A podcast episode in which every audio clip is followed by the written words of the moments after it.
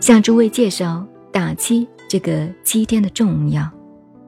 后代的禅宗用打七，禅宗用来打七是什么呢？禅宗是唐代马祖百丈以后慢慢形成的禅堂。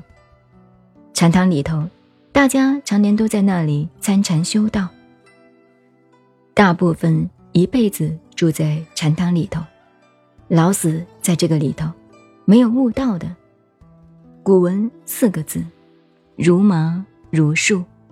这四个字形容的好漂亮，骂人骂得好严重。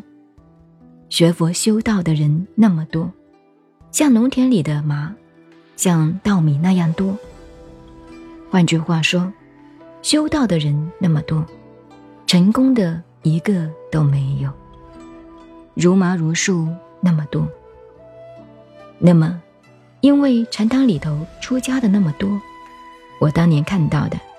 有许多人打坐坐在那里，好好的，坐得好得很，可以一天都不动。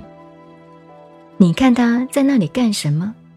还不是无想定，睡觉，打坐睡觉。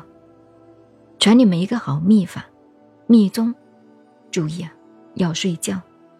给师傅看见你很用功，两个肩膀一端，把头一架起来，尽管睡。你不会这个，一打坐睡起来，就给师傅看出来了，睡得很稳，可以睡一辈子。将来老和尚修个禅堂，你们住在这里，天天打坐，都在睡觉。因此，后来就严厉到了督促住禅堂的人打七，一天里密密麻麻的训练，这个叫打击。禅宗里头开始，所以老和尚为了你们年轻人发心化缘，我们李居士出功德，将来都慢慢介绍。修了一个禅堂，他要打击。你看你们这些修行，前辈子都在禅堂里做了八九十年，现在刚刚才来了。当年的老修行，腿子都没有练好。打个什么七啊？打一都不能打，还不要说打七啊！所以打七的道理是这样的。后来有各种各样的打击，学净土的人打七，七天念佛；那么其他的人拜金忏的也用七天，各种各样都是禅宗里头来的。真正的禅堂，真正的打击。等到慢慢给您介绍，这些都是知识问题。那么，老和尚提出来以后，触动了我一个感想，所以我告诉一声老和尚：“你打你的鸡，你要我来说，我要改名字。”这个老和尚这个人之高明，那没有话讲，你说什么他都对。那当然，你要怎么改就怎么改。别的老和尚做不到的。这个和尚老了，那个脑子的顽固，比山门外的那个石狮子还厉害，动不了的。